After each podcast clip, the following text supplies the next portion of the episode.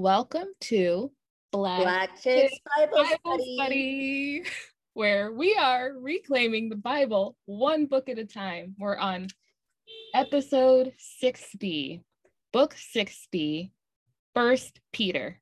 Hello, how did you feel? Um, it's okay. Yeah. Um, nothing too exciting. I didn't feel like it was kind of, I felt like just general advice and, you know, just kind of rehashing everything that we've already read about how God is, you know, Jesus is saving us and that kind of thing. Hmm. Uh, what about you? I thought, like, starting out, I thought the way Peter wrote was very like um convoluted or something in the very beginning like of chapter 1 i had to reread a few things and that might have just been me not following but i was like oh my gosh he has like a wordy you know roundabout way of saying everything which relatable but i was like i don't know how i'm going to feel about this and then i kind of ended up being I, I feel like i did it again where i highlighted more of it than not like so much of it um, really? I felt like I didn't highlight much. I don't know. I mean, there were definitely some things in there that I like that that spoke out to me, but it did feel like definitely he was hammering in some similar points that we've been hearing about over and over but his take on it or his um selling of his message for some reason it did get to me in a different way it kind of hit different as they say um, but we'll get into it do you remember your word of faith from last time do you have a testimony I don't know if I really have a testimony. I guess I did kind of catch myself thinking about it. Um, I basically was just saying maybe just kind of listening more to people and not really um, looking for a deeper meaning in what they're saying or or making assumptions. Just kind of like listening and just letting my words speak for themselves too, and trying not to over explain. I can't say that I really had a situation where it really like stuck out where I felt like I got to do that, just you know, answer somebody a simple yes or no and and whatnot. But I I will say I definitely was thinking about it. Like I caught myself a couple times, like I had um an interaction with a new person um over the last week. Like I was meeting them to like get something.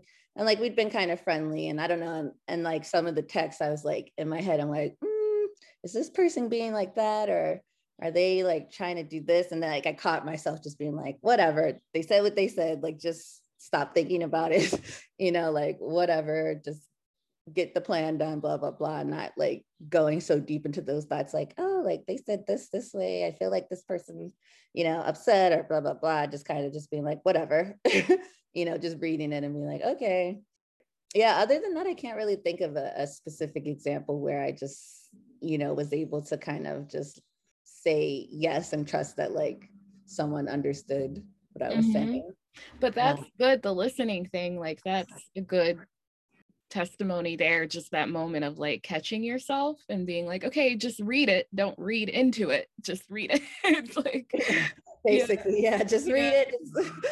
Like, what information do I need? Can I do what I need to do just from the? Okay, cool. Okay, I'm gonna meet you here at this. Yeah Whatever. Like, like a more practical approach rather than adding all of this like anxiety onto it of trying to dig for something like and it's not even like trying to read into something it's like that's the natural proclivity because i have that same thing of like wanting to know the underlying energy or message of whatever anyone is saying like i almost perceive that foremost and then what they're actually saying is like secondary. So that's yes, a good a good thing to remember just day to day for anyone is like don't ruminate or think too much into it just trust people to communicate what they mean and you do the same i guess. It's so difficult though. Yeah, no, for sure, it really is.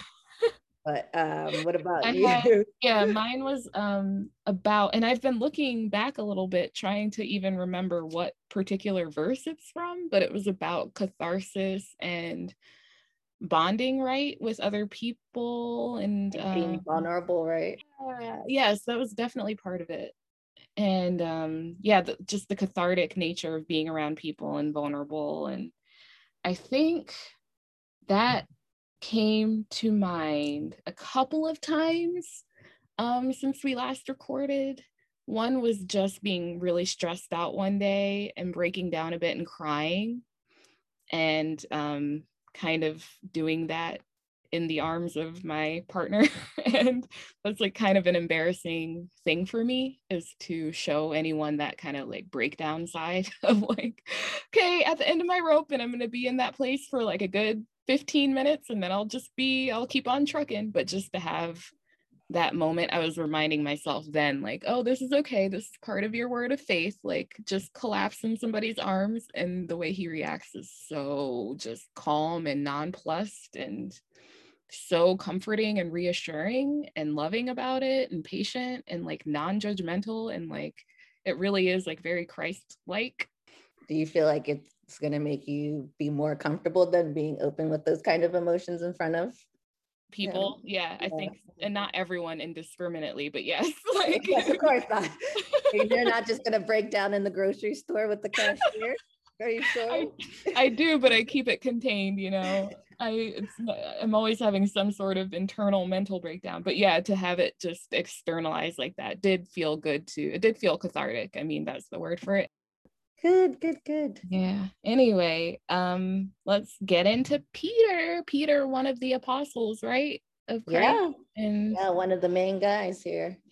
He's the one writing the letter, and apparently he's writing to a, kind of a network of churches within um, the area that we now call Turkey.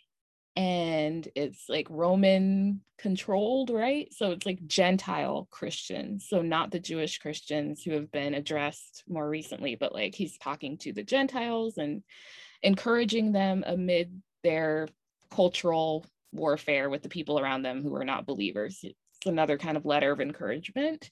So mm-hmm. in chapter one, I will say just really quickly, I usually just skim over kind of these like introductions, like I, Peter, um, apostle of Jesus Christ, like introducing yourself, saying who you're talking to, and then getting into it. I'm like, okay, okay.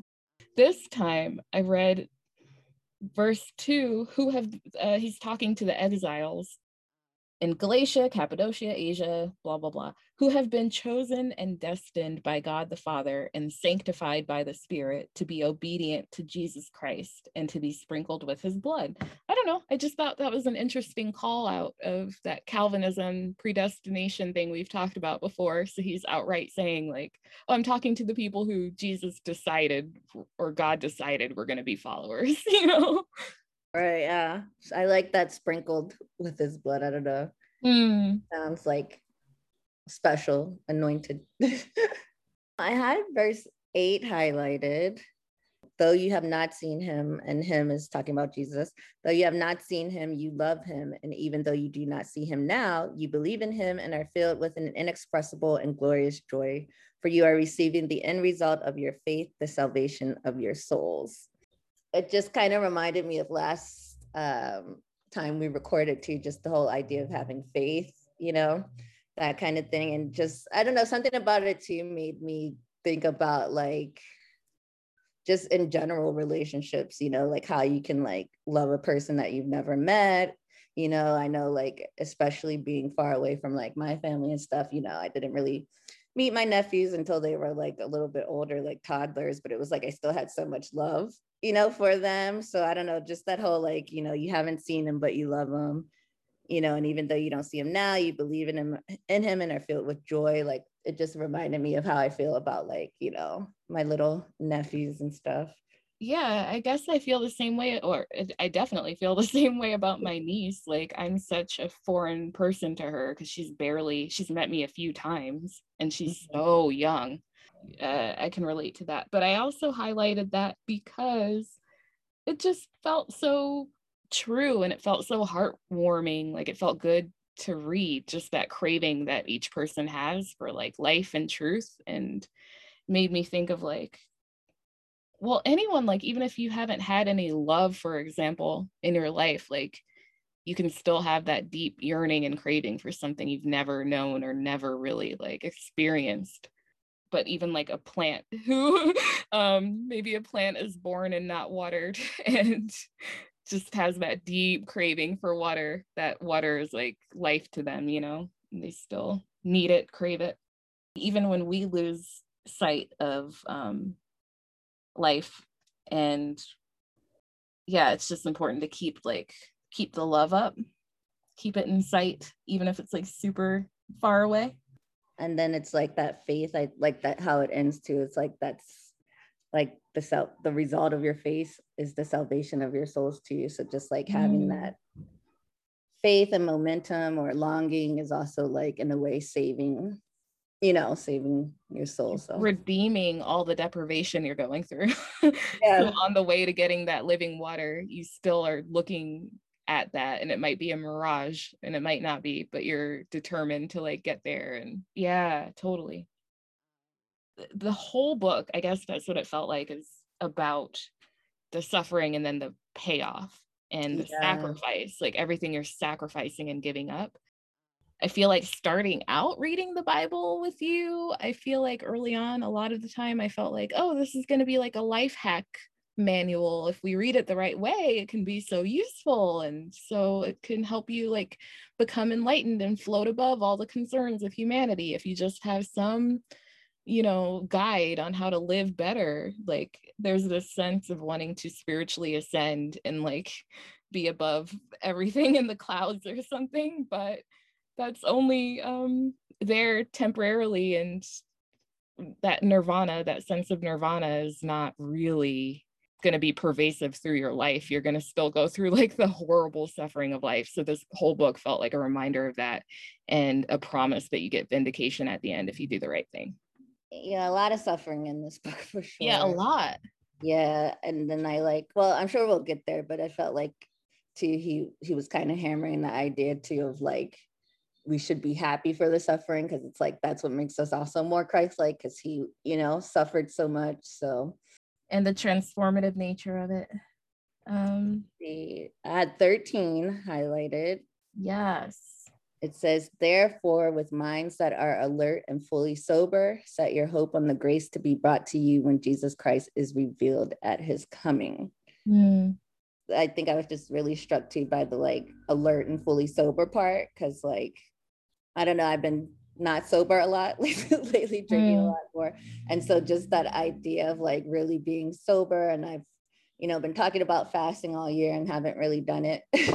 Um but like I feel like when you're like fasting and stuff you're just there's this alertness and like complete like sobriety that like you don't otherwise normally get. So um I don't know I guess just lately maybe I've been like thinking about like or not thinking about but like wanting that like clarity and like you know alertness and like clear-headedness. So like also just reading that too it's kind of like a like you never know um when crisis you know just like just be prepared. Like you can't keep pushing things off. It's like you should go through your life with this like sober mind and be ready like you know because yeah for whatever life might throw at you you have to kind of be on alert um but hopefully not in a way where you're on edge but where you're just yeah like the clarity and being prepared definitely and i say that as i'm like smoking hookah right now i'm like "Lisa, oh is that what that is hookah Yeah. thought it was like a vape pen maybe no hookah i really oh want to do cool but um yeah but I loved that too, and mine is worded differently. Therefore, prepare your minds for action, discipline yourselves. It uses that word discipline that you like. Um, love it yes, yeah.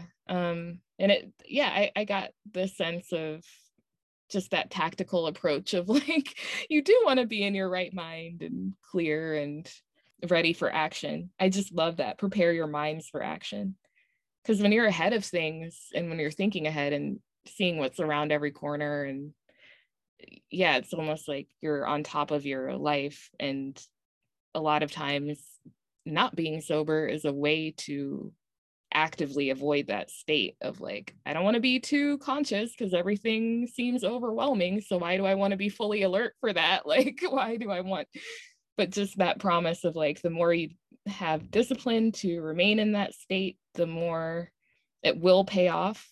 Like just the constant promise of payoff like you're building toward something and it will be more effective. It's just again like everything so hard to cultivate yeah but it also so so makes sense obviously if you're in your best, yeah. like if you're in the best state of course you're going to handle whatever life gives you the best you know better than you would if you're in a you know terrible state or if you're in a brain fog it's just like it makes sense but it's also one of those things that yeah it just in our day to day, it's it's so often that we're not in that like just right. Mind. Even even with things like caffeine coffee, I for a few days in a row was drinking so much coffee and having energy drinks, and then I was like, I think I'm super awake and getting stuff done and productive and like feeling powerful, but at the same time, like it is agitating the optimal thing would be if I got that energy from having the most healthy diet ever and really had like a calm, clear mind. Like I that's what I'm really after, but I'm trying to take a shortcut by having like these stimulant thing like why should I have caffeine all day and it really doesn't pay off in a good way at the end of the day. It's like not great. When you brought up the fast thing, that's such a good example of like, yeah, if we were all occasionally fasting and then just eating so healthy. Imagine how clear-minded we would be. I know that's it. So it's so hard though. It's like that's what I love, but it's just so hard. But it's just it's just weird though to think like how different, at least personally, I feel when I'm like mm-hmm. in a that state versus like how I feel now eating like potato chips and mm-hmm. McDonald's mm-hmm. and drinking Red Bulls and like it's just so weird. I call it zombie mode. oh yeah, that makes sense. I'm in like a zombie mode or just actions, like I'm getting through the day, but there isn't like a present or like necessarily that same like readiness and openness and just like whatever when I, you know, feel like I fasted. But right, hopefully I'll get there. Oh, I liked that verse 14 right after it too. Like obedient children, do not be conformed to the desires that you formerly had in ignorance. And then 15, instead, as he who called you is holy, be holy yourselves in all your conduct. So that idea keeps coming up too of like deny your more um, craven human desires and like try to rise above them. But I like that phrasing of like obedient children, which we should all be obedient children to the truth of reality and even our physical reality of like, you know, greens are better for you than french fries or you know the sobriety thing like we know what feels better so just obey it like a child. Don't be so arrogant to think that we can like oh i can beat it. I can do whatever i want whatever yeah I'll be okay. I just keep it on the weekends you know. Yeah yeah. In 24 he says for all people are like grass and all their glory is like the flowers of the field. The grass withers and the flowers fall but the word of the lord endures forever and this is the word that was preached to you. Um, I don't know. I just like that imagery, you know, like, you know, all people are like grass. I don't know. It's just beautiful. Like if you think of us all just in a field, like we're like blades of grass or whatever, and like working together, then we can like grow flowers and it's a beautiful scene. And, you know, yeah, I don't know. Just kind of the circle of life too, because it says, you know, the grass withers, the flowers fall but the yeah. word of the Lord endures forever. Like even though that happens, you know, there's the ups, there's the beautiful times, and then there's the decay times or the down times. But um, that cycle just kind of keeps going. And I don't know, yeah. I kind of read it as like that's the word of the Lord. That's just life. yeah, I liked that too. Just the um the flowering coming out of the grass and then decaying itself and falling off. That's totally yeah the glory and the good times and the goodness like they're gonna that stuff is coming and going and it's all mm-hmm. a circle of life totally yeah and it's um, almost like if you think about it the grass withering and the flowers falling like they bring life back in you know they mm-hmm. um so it's even like so even in the like decay yeah decay you're you're breathing life into things or giving life to new possibilities just so. like our bodies kind of feed the soil mm-hmm. um, when we die and are buried. Exactly. Yeah. Uh, moving on. Uh, chapter two. um, uh, I like the opening. Mm-hmm. It says, Therefore, rid yourselves of all malice and all deceit, hypocrisy, envy, and slander of every kind. Like newborn babies, crave pure spiritual milk, so that by by it you may grow up in your salvation now that you have tasted that the Lord is good. I feel like that basically is what we just kind of said with the whole like eating healthy and that kind of thing. It's like once you have that experience and you know what's like feels good for you and stuff, it's like crave that, you know, like crave that and let that nurture you because you know it's been good and you know, try to leave that other stuff behind. And um, yeah, just feel like that's a good way to try to live your life. I liked after that too, verse 4 4 and 5 come to him a living stone though rejected by mortals yet chosen and precious in god's sight. And like living stones let yourselves be built into a spiritual house to be a holy priesthood to offer spiritual sacrifices acceptable to god through jesus christ.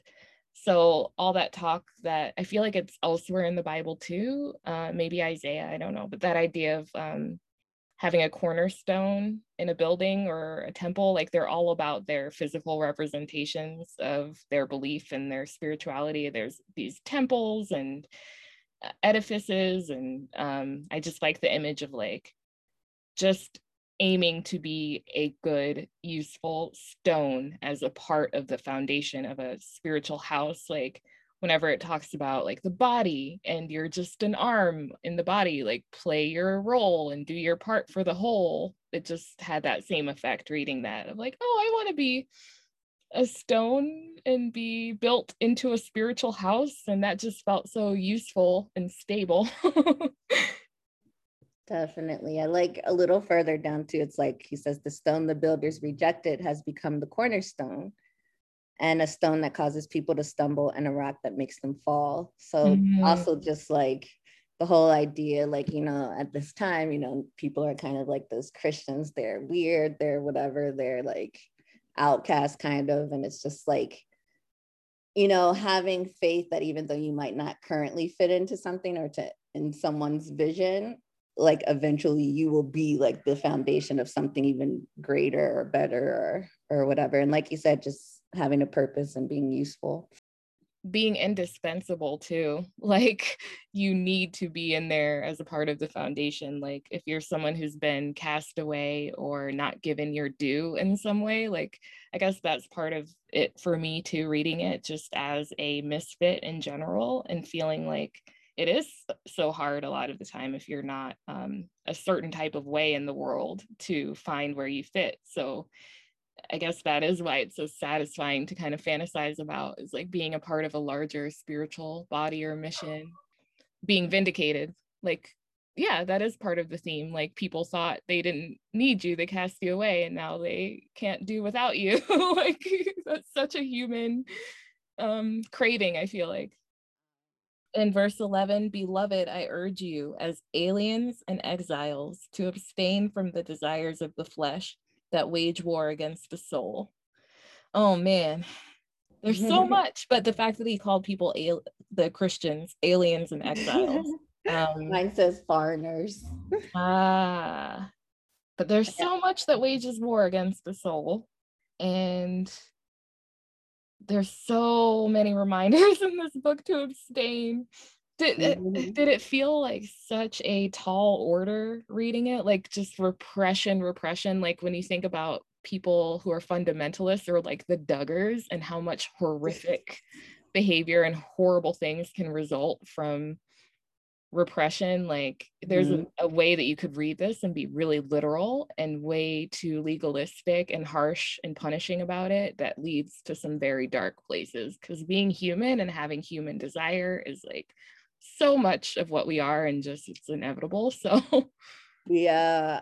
I don't know. When I'm reading it, I didn't feel that like I didn't feel like it was that tall of an order. I almost felt like it was more of a kind of like a warning, you know, type thing, like just kind of like a be careful with this stuff because eventually it can, you know, wage war on your soul or it can, you know, be damaging, but not like in a way where I felt like it was like, don't do this once or you will be pun you know like punished and uh screw any chance of getting into heaven or, or anything like that. I know i read it more in a kind of in a more motherly i guess like a warning type like some an elder just being like don't you know fall into these traps you know not like if you do then you're damned for life but I can't help but fill that the rest of that in. Like I can't help but think, or you go to hell. And even if that hell is just hell on earth because you've chosen such an unhealthy path, like that's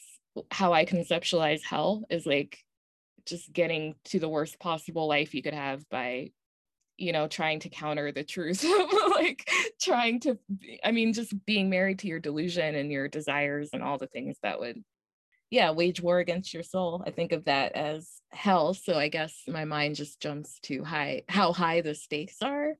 And i do have that craving and um, commitment on some level to like doing things the right way or doing things in a humanitarian or humane way but it still feels like but we're still just so flawed and fallible and that's okay too. Like we are going to have our times of being like weak in one way or another or um, falling short as it were but but yeah it is it's like if the, this is almost to me like a very you know at your this is you at your best your i mm-hmm. like an ideal picture but the reality is we're still human mm-hmm. and we're mm-hmm. not going to probably you know get to this ideal but it's like this is kind of the way that we have to strive for to mitigate yes. like our natural you know like if we weren't striving for this kind of perfection then we'd probably be so far off the mark. yeah. yeah, just like it is so, super you know, exciting. It's exciting yeah. to read and be galvanized and have your best inclinations within you have that cheered on and like encouraged. And it's just so crazy that life is that way, that what's best for us is not always the most intuitive. And mm-hmm. those intuitions can be buried so deep. But I guess what the Bible would call that craving for Christ, like I don't know, it's just in there and has to be drawn out. But I I do appreciate that he's using the word war, like waging war, and it is such a, a battle. Yeah, because um, um, at the end of the day, the stuff, even if you aren't necessarily thinking about it in the uh, Christian, you know, religion or the spiritual sense of the thing, I mean, even just you know, eating crap all day, it's a war on your body. Like, you're going sure is. Diabetes, you're gonna die. You're ravaging you're yourself, killing yourself. Yeah. yeah. So right after the one you read, I, I like the live such good lives among the pagans that though they accuse you of doing wrong, they may see your good deeds and glorify God on the day he visits. I don't know. I, I, I feel like that reminds me of, I feel like something we read, I want to say in Paul, maybe, but it, this whole idea of like basically like living such a good life that like no one can even say anything bad about you whether or not they like agree with your like beliefs or whatever like you're just like they just can't hate on you like just the idea of like being that kind of person that's just like no one can even really say anything bad about you is like a great uh ideal i guess to try like to strive for unimpeachable like mr rogers or something right it's like that's a great you know like way to like I, I don't think I would necessarily probably get there, but you know, I just like the idea of trying to be that. I love that. Yeah. Oh, there's a lot about that in here too, about like don't repay evil with evil. Don't match mm-hmm. someone's evil energy, like yeah. do the opposite thing and you'll be vindicated and admired. Like, don't wouldn't you rather right. be the bigger person? I like 13 and 14, but I don't I don't know if I want to say I liked it, but um, I just thought it was interesting. For the Lord's sake, accept the authority of every human institution, whether of the emperor as supreme or of governors, as sent by him to punish those who do wrong and to praise those who do right. I mean, that's a great idea in any society where the government is on the side of the people genuinely and punishing those who are doing wrong and not just those who are inconvenient or suffering or whatever like if punishment were just and things were fair this would be great advice. Like yeah we should obey the authorities. Um, we should definitely be listening to experts and deferring to people who have authority in one way or another but we're not in a perfect world and not everybody's like appointed by God and truth and life and light and love. And like we don't live in that world. So no, we do not. But as a um, principle, I like the idea of it. Like I like the idea of living in a world where we could obey that statute or whatever.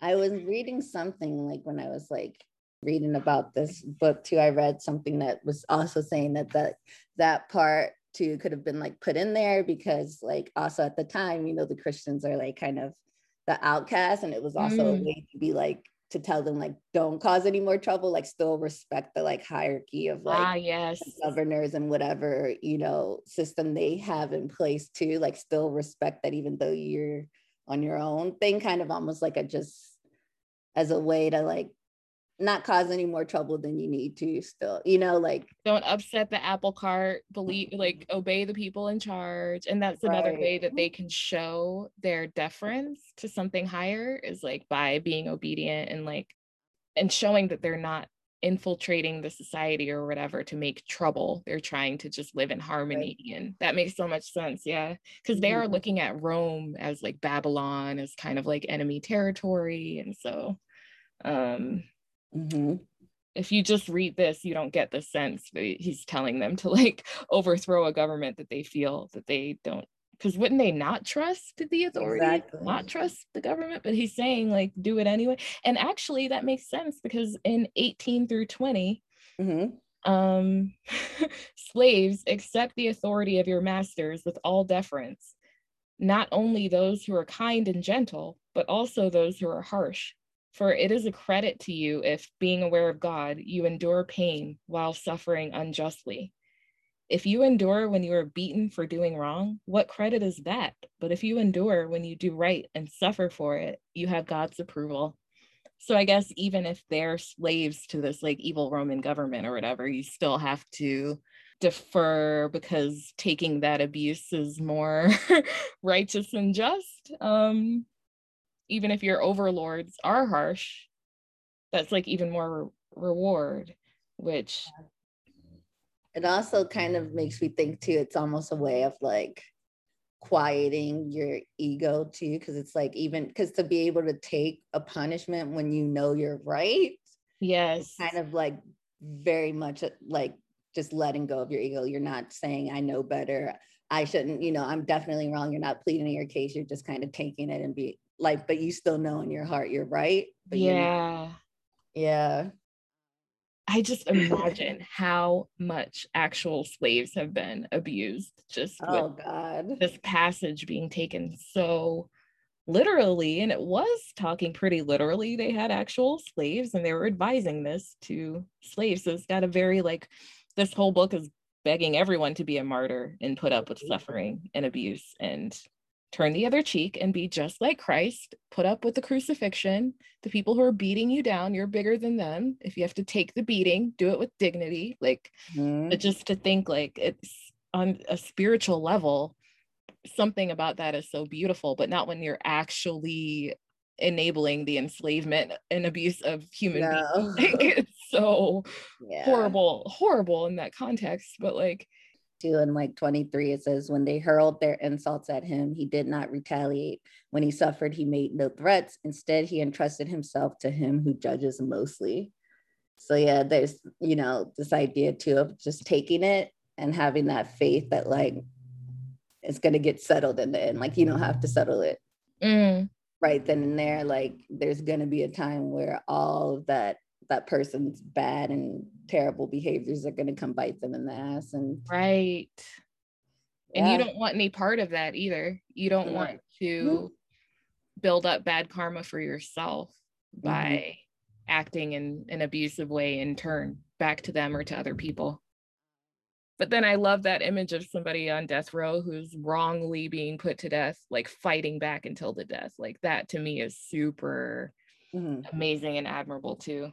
Um, what about chapter three? advice for the ladies. Yeah, this was a lot to unpack, huh? Yeah, you know, wives, submit yourselves to your own husbands so that if any of them do not believe the word, they may be won over without words, but by the behavior of their wives.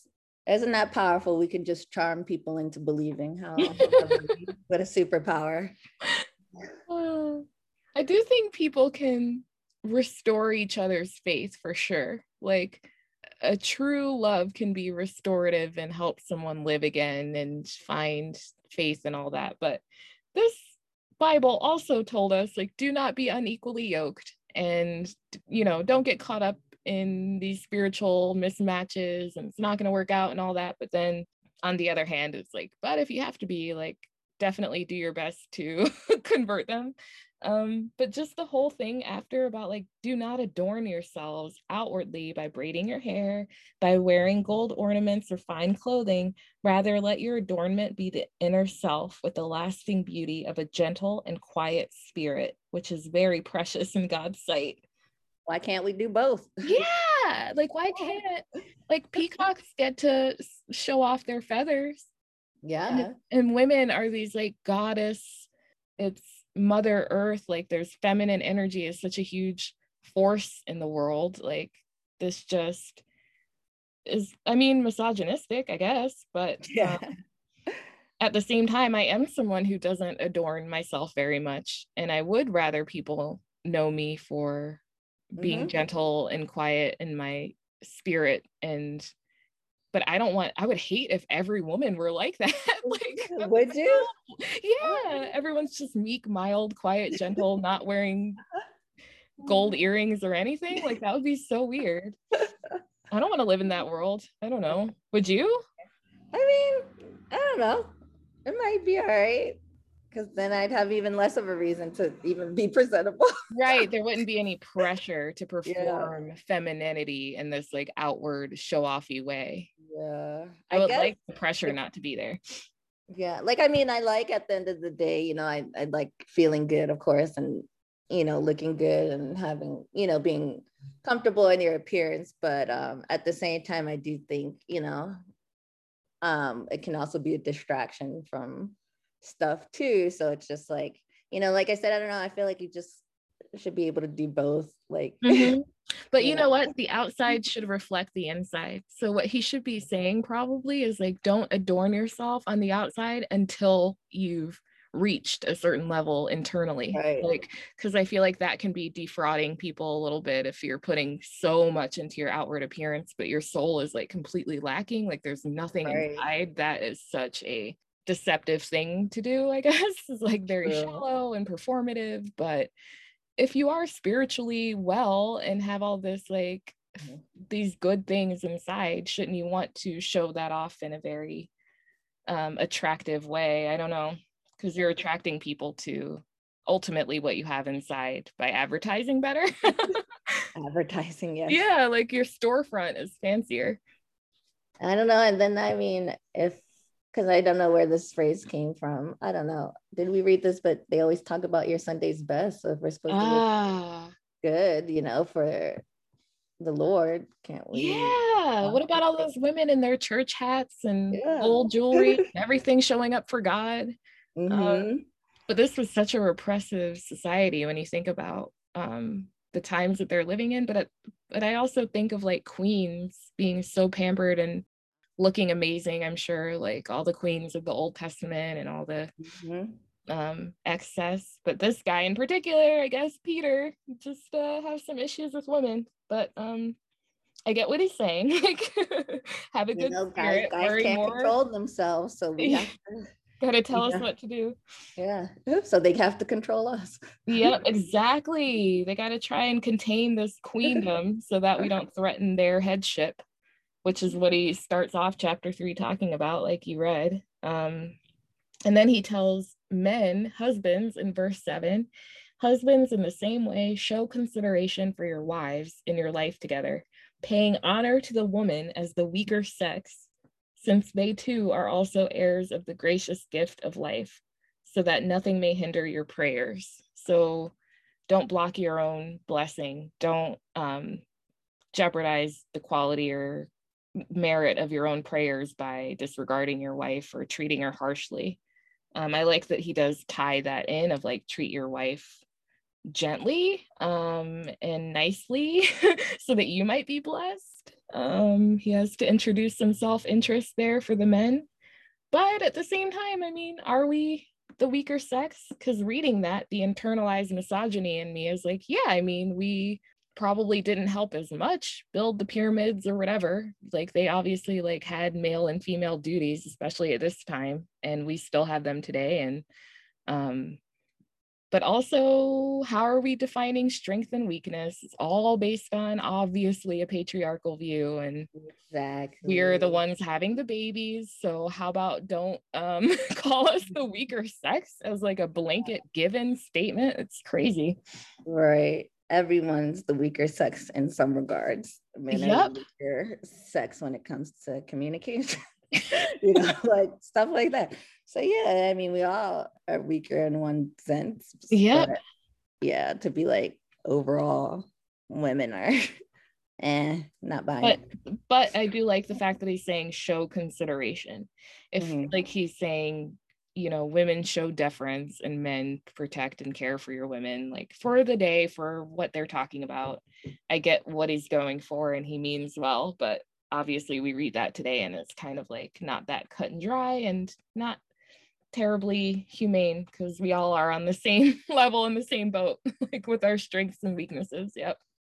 Actually, right after that, I liked in that next little heading, he's like, finally, all of you be like minded, be sympathetic, love one another, be compassionate and humble. Do not repay evil with evil or insult with insult. On the contrary, repay evil with blessing, because to this you were called so that you may inherit a blessing and you kind of touched on that like earlier that that part but yeah just the idea of like not you know spitting back nastiness to someone who's been nasty to you. And it's a very different tune than the whole eye for an eye tooth for a tooth um, situation we had in the old testament. But yeah i don't know. This one it's just yeah.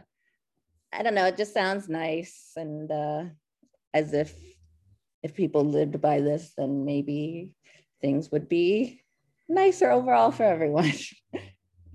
yeah, it does seem in the aim of creating more harmony. Like after that, he says, Those who desire life and desire to see good things, let them keep their tongues from evil and their lips from speaking deceit. Let them turn away from evil and do good. Let them seek peace and pursue it. Yeah, if everyone's seeking peace and love, obviously we build that utopia together and stamp out abuse by not perpetuating it. Um, it seems very um, sensical to live life that way. But, you know, again, we're human, it's hard.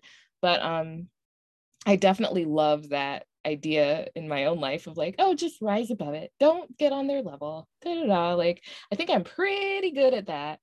But I also see the toxicity in kind of the influencer celebrity culture of like, oh, I'm so above all the hater. Like sometimes that can be um aggressive and not very compassionate or kind to be like taking too much pride in how above it you are or how loving you are in the face of haters or abuse like you can kind of get completely up your own ass about it which is overall more abusive is mm-hmm. just dismissing people completely that's true and if we remember anything from Saul love is not proud so mm. those people need to humble themselves and come back to earth. yeah, the pride of it. That's what is, yeah, bringing it down. Sometimes I feel like a lot of that too. It's, it's just also a, a veil of like, you're not, you are, you know, it's, it's, you're trying to convince yourself you're above it because why pay attention to it at all, you know, or say, give it any, That's true you know it's like you could just as easily not address the haters at all yeah just go about your day you know so sometimes it's like that um, defense mechanism yeah and you're trying to convince yourself that you're not bothered by saying how unbothered you are mm-hmm. which is a way to avoid the suffering that peter is trying to tell us to go through like you're going to have to suffer at the hands of like circumstance and other people and your own desires within you like life is suffering and christ suffered you do it too so there is that like a certain amount of it you have to confront the conflict the abuse you have to really like confront it head on so this idea of like floating above it is not great but if you are in that place the above. I fly above all the haters. I'm flying above. Yeah, that's why you wrote a song about them. you sat down and wrote a, a, whole song about them at the end of the day. So how above it are you really? But it is motivational to you know that is. Um, but yeah, it's like suffering you have to confront that suffering and you have to return the love from within that suffering. So you can't completely dismiss people. You do have to separate yourself from people who overall make you feel bad or don't treat you well, obviously. But like, mm-hmm.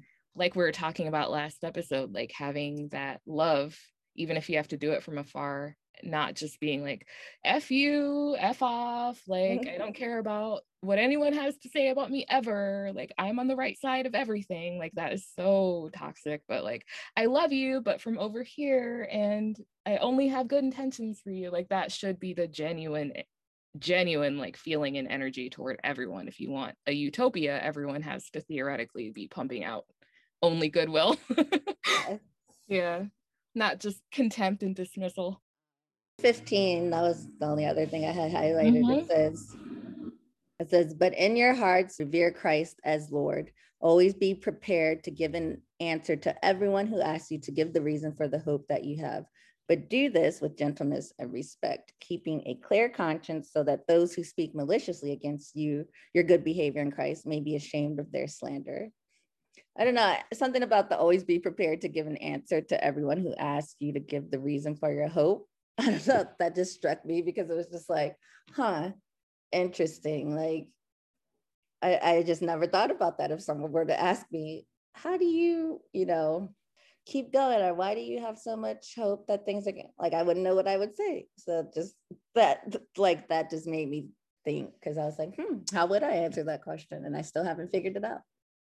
Yeah, I was gonna ask if that was an element of your Christian upbringing because we definitely heard that verse a lot. We heard references to that verse, and we talked about something maybe similar in a previous episode where you summed it up as like have your elevator pitch ready. Oh yeah.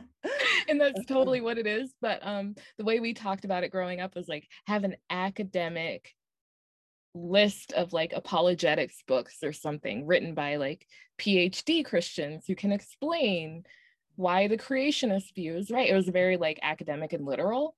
Mm-hmm. Um, but I do love this idea when I just think of it as like it is good to have something that you stand on and have in your core that you can evangelize to people. Um, even if like you, even if your only defense or whatever for what you believe, it could be just what like how do you remain the way you do? You could be like i just love people. I love i i love people. I want to see people get along. Like it can be that simple i guess but just to have anything any reason for um, yeah. any sort of nirvana that you have and other people. I would love for people to come to me like that one day in my life like in the future not mm-hmm. happened before, but I just love that idea of someone being, where do you get all of your inner peace and like, how is it that you're e- emanating so much love and, you know, right. goodwill? And that's amazing to just have people ask you what your secret is. Like, right.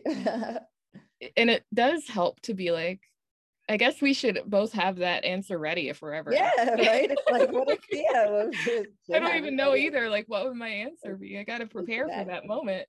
And exactly. It wouldn't, be, it wouldn't be I love people. It would just be like, I don't like being bothered. So I try to I'm just in it for utopia one day. Let's all be cool, I guess. I don't know. And I guess it goes back to too, I feel like just stuff we've read too about just being intentional too, because it's like, all right, you're having all this faith and you're believing, but like, are you just doing it because what? Like, you, there, there has to be an intent or a reason behind it too. So just that idea too of like being very intentional about why you're mm-hmm. believing the things you believe or doing the things you're doing. It's like yeah.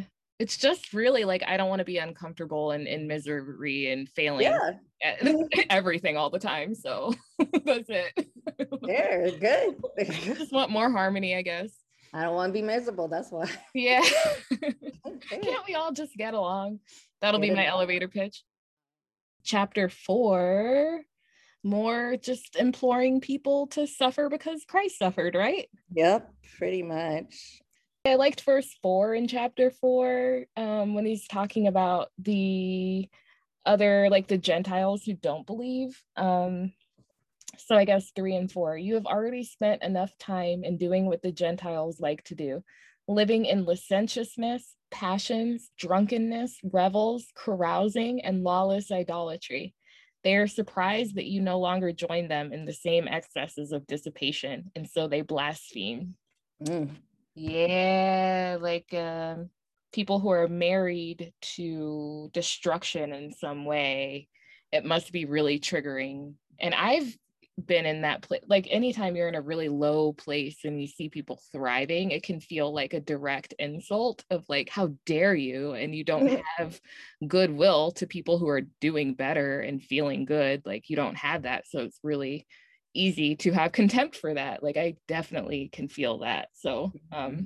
that was interesting to read it felt like a very timeless issue that people struggle with is just don't don't be afraid to keep thriving even though they're going to hate that you're not getting drunk with them anymore like you're a different kind of gentile now like go your own way.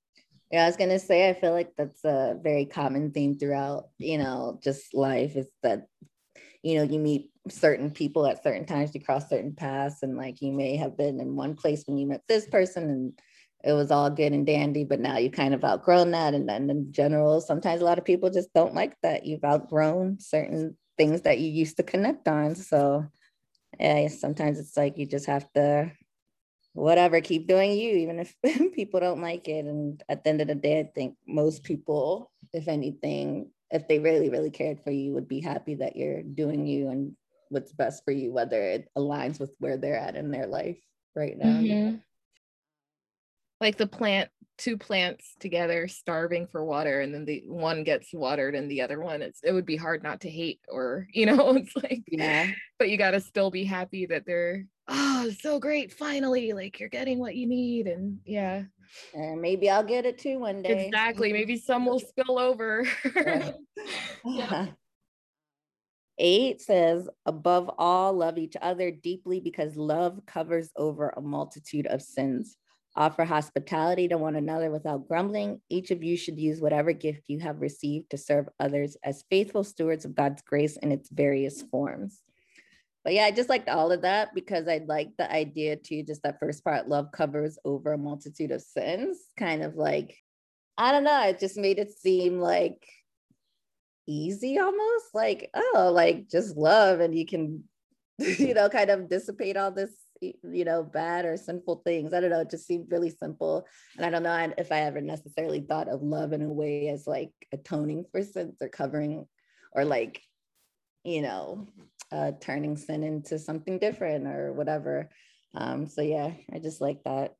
Well, and is there any bigger multitude than the collective sin of humanity that Christ symbolically like kind of took on on the cross. So what the message that they're selling here is that also all of this is about the suffering and the struggle and the sacrifice and the self-denial and all that that Christ even had to go through and just that one act of love it culminated in that one dramatic act and that just instantly covered all of like the sin of humanity and all you have to do is buy into it and believe in it and then suffer apparently for the rest of your life anyway um but but yeah it uh it is like um boiled down to to that moment i guess but yeah, he talks a lot more about suffering these next verses. Um, yeah, the he gets kind of dramatic. Verse 12 and 13, beloved, do not be surprised at the fiery ordeal that is taking place among you to test you, as though something strange were happening to you. But rejoice insofar as you are sharing Christ's suffering, so that you may also be glad and shout for joy when his glory is revealed so yeah more rejoice in suffering but just the fact that he calls it um, a fiery ordeal and says do not be surprised. Like, oh, yeah okay. I mean we are in the trenches anytime we're alive, alive and dealing with the inconvenient nature of reality um, we kind of have to accept that from now on. Like i thought about that recently of like oh my gosh my life would be a lot easier if i stopped thinking about what would be ideal for reality if reality were ideally this way or that way like it's so much fantasizing of like well that isn't how things are or how people are like it is mm-hmm. a fiery ordeal of chaos and horrible things that you have to overcome. Yeah. Like it's like get with the program like still be your best self but within this larger context of things not being in harmony yet. Yeah it's almost like i don't know it's kind of almost as if it's like you know the world's a shitty place like so don't be surprised when you're suffering because you aren't holding on to these same shitty ideals like if you're good hearted, like you're going to suffer because the world is not a good place. So, like, don't be surprised. right. Like, even I guess that's what made me like this book and like Peter kind of despite myself because it, it is very practical, matter of fact, just realistic, like grounded of like, look, here's what it is. It's all suffering and it will pay off. And like, just be yeah, the matter of fact nature of it, I think that's something we're getting in a different way from Peter that felt more um the obedient children thing, like, okay, yes, okay, like being schooled and being corrected and just having to accept it, like, okay, I can do without the lecturing women and calling us the weaker sex and all that, but he's on to something spiritually bigger picture, you know? Like your choices here are suffering with hope and suffering without it. There's True. literally no other choice in life. Like there isn't. And i kind of like that buddhist um, approach too where they really do preach that like life is suffering and our struggle is kind of weathering it and maintaining some inner peace to withstand it you know? Um what about chapter five what did you have the final um, chapter chapter five final chapter, he's talking about respecting the elders here. I had verse 5 highlighted that says, In the same way, you who are younger, submit yourselves to your elders. All of you clothe yourselves with humility toward one another because God opposes the proud, but shows favor to the humble. Just, you know, I just always like, you know, anything that kind of like gives respect to those who have been here and lived life and been through it. And there is something to be said for those who are older and have you know more life experiences than us and we shouldn't you know think we know better than them you know necessarily or that we done it all or we can do it better than they have and this and that but instead you know respect them and like try to learn from them of course you know that that's not to say that all old people are perfect or uh, people who have been here longer have the best hearts all the time but still there's something to be learned from your elders. So yeah. Mm-hmm. Um, agreed. We can be very dismissive of people who seem like they're losing touch or losing their faculties or somehow not as young and sharp and with it. Um, I think that's part of the basis for like dismissing older people, but it's like, no, if you have the patience to like actually sit and listen to people and like sit with people in their experience, everybody who's reached a certain age has something really valuable to share, like no matter what, just by virtue of what they've been through. Right. For sure. just be like, don't listen to that crazy old lady. Or maybe she's not crazy. She's got it figured out because it took her 90 years. Yeah, maybe she's onto something. um, um, I loved, I feel like this is such a familiar thing, just hearing this. Um, verse seven in chapter five, um, cast all your anxiety on him because he cares for you doesn't that feel good? The thought of just casting your anxiety it on does. an How external figure. How do I do that? you gotta idolize, or you gotta like have uh, I don't know. It does help the extent to which they boil down all of this spiritual authority and love in the universe into these like to Christ and the God figure. And it's like having a him, having a person like figure that is yeah. God or Christ, like to be able to cast off even mm-hmm. just that small when i was talking earlier about crying in the arms of someone that feels good to just offload something on, you know but it, you have to personify yeah to get that effect huh i guess sometimes i do feel like i do that you know because there's so many times where it's just like i get to a point where I'm so worried about something that I can't anymore. Like it's just like, well, I can't, like I just assume I'm like, it's gonna work itself out, whatever. And I kind of get that, you know, that point where it's just like whatever. And then usually somehow it, it works out and I stopped yeah. worried about it. Yeah, when I stopped worried about it or stopped trying to figure it out, it was just like, all right, well, That's true. You can just cast your anxiety to the wind too, theoretically. It's easier said than done. Caveat as always. I know what crippling anxiety is. It's horrific. So, but just the idea, it doesn't necessarily have to be a personified figure, I guess. It can just be like, yeah, cast it out into the wind, like whatever mm-hmm. to get it off of you and out of you. Yeah. Internalize it. You know? There's a point where sometimes it just doesn't serve you. It's not helping. Mm-hmm. So you might as well get rid of it. just be mm-hmm. like, well, whatever happens, happens. yeah, like a bag that's just weighing you down on your journey. Yeah, it says be alert and of sober mind. My favorite thing. your enemy, the devil, prowls around like a roaring lion looking for someone to devour. I just kind of like that too, because it's like, again, you know, when you're in your best shape mentally and, and whatnot, it's it's like you're have the best defense against attacks, you know? So it's just like, you know, even if you want to take it like super literal, like who's getting robbed and who's getting like assault you know when you're drunk it's you're the target. It's very easy for someone to come in because you're not about your wits. You're not alert. You're not in the right mind. So you're a very easy target for these evil things to happen. Or you know you know like it's like the devil's looking for a, a you know someone who's right.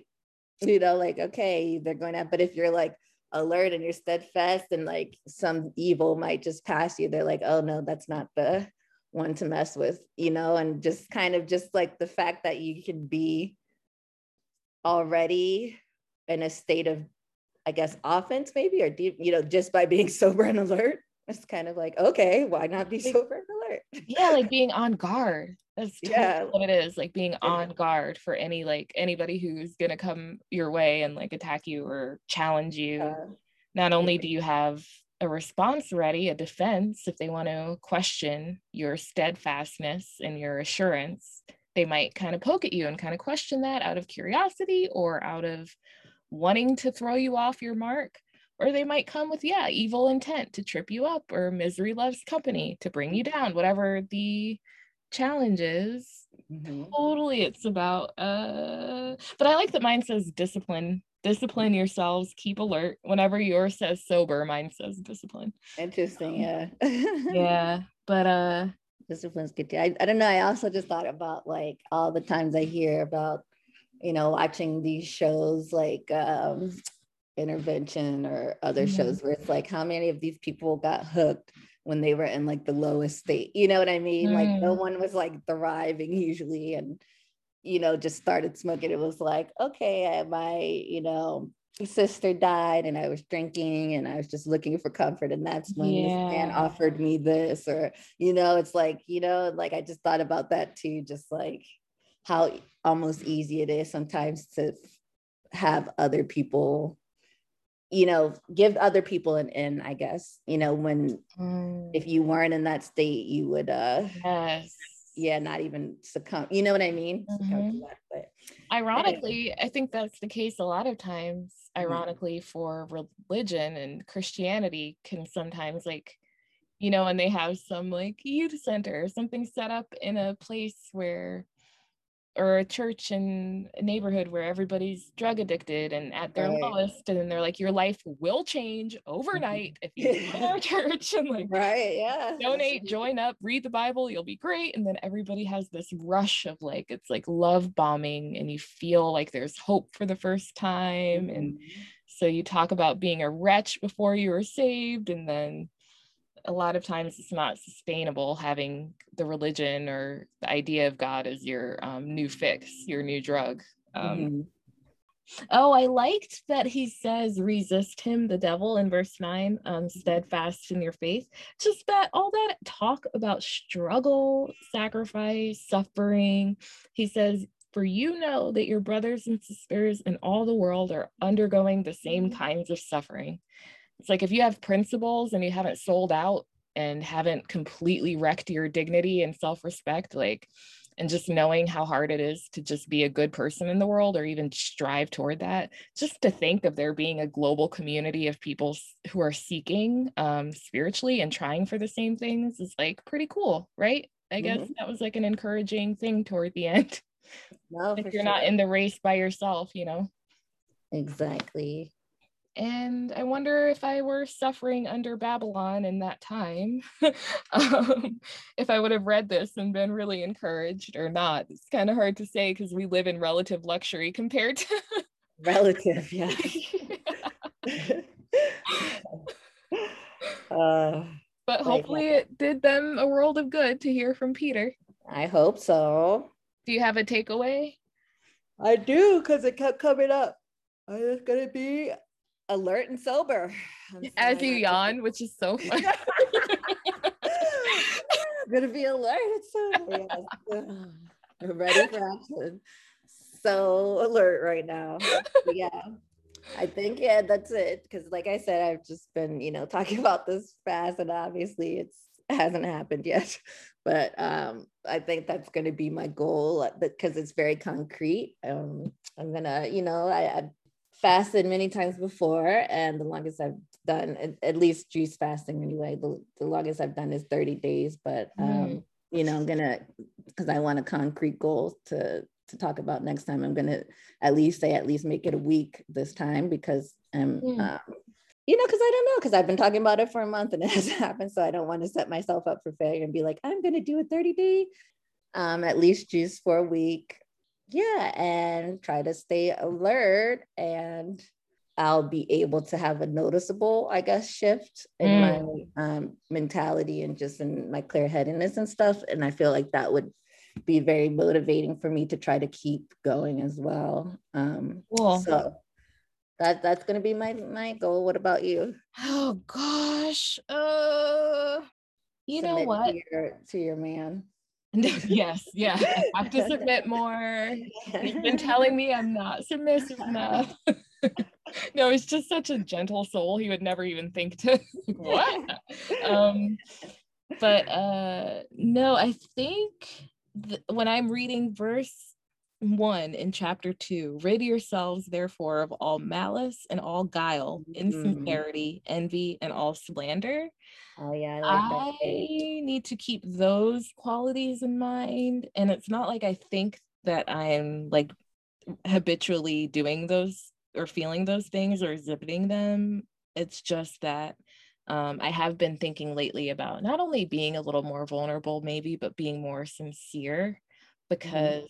Um, I think I'm a, I'm myself and genuine, but at the same time, so much calculation goes in a lot of the time. I'm I, maybe it just comes from being socially awkward but i do mm-hmm. maybe strategize too much and then nobody would be able to tell because i come off awkward anyway so much like nobody would think that i read that email eight times to make sure it worded perfectly or whatever like right.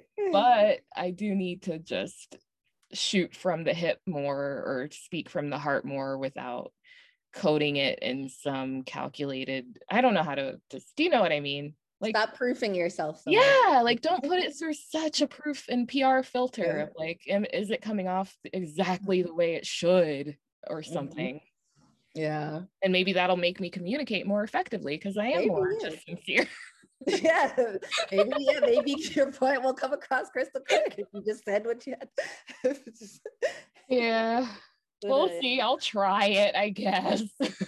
try to be sincere with people and not just say, you know. No, I am. I am. I have integrity. It's not that. It's just, you know what I mean, I think. Yeah, yeah, yeah. No, for sure. Just kind of almost like a like you're not editing as much, you know. Like right. Kind of going with your gut almost or just you know, instead of giving the fifth version, you're giving the first or second. Right. The fir- share more of my first drafts. And yeah, that, there you uh, go. that would apply to everything. How much more creative and productive and happy would I be in that area of my life if I literally shared more of my first drafts? Yeah. You know, like, oh my gosh, yes. It's probably your best usually well, you know, aspects I, I guess of it, I'm sure. but you know, because it, it's like what wanted you to create in the first place, you know, mm. right? Like whatever, you know, like I feel like you probably have your most response or people in general have their best like response or their instinctive like thing. I don't know, initially, at least that's how I feel. I could be wrong. Yep, your first instinct. Sometimes yes. welch that you completely lose sight of it while mm-hmm. revising it so many times. Right. like, yeah. Exactly. Yeah, you kind of end up lose the magic.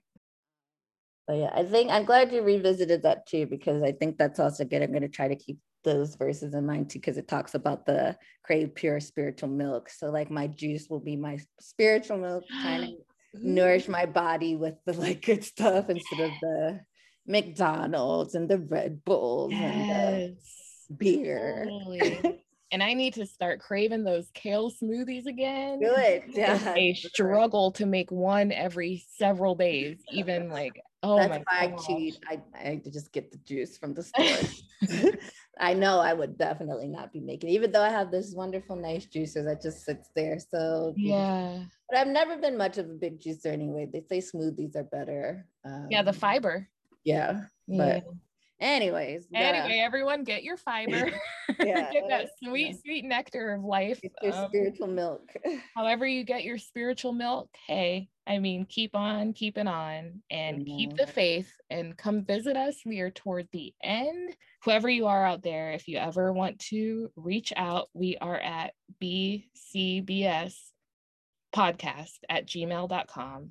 Um, we're here every two Sundays, every two Sabbaths, and we'll be back in two Sabbaths with what? Second Peter? Second Peter, Peter number two. Oh, so we'll hear more from him, which I'm not, I don't hate it. I think it'll be interesting. Yeah. Chew on. Um, we'll be back in two Sabbaths with more Black, Black Bible study. study.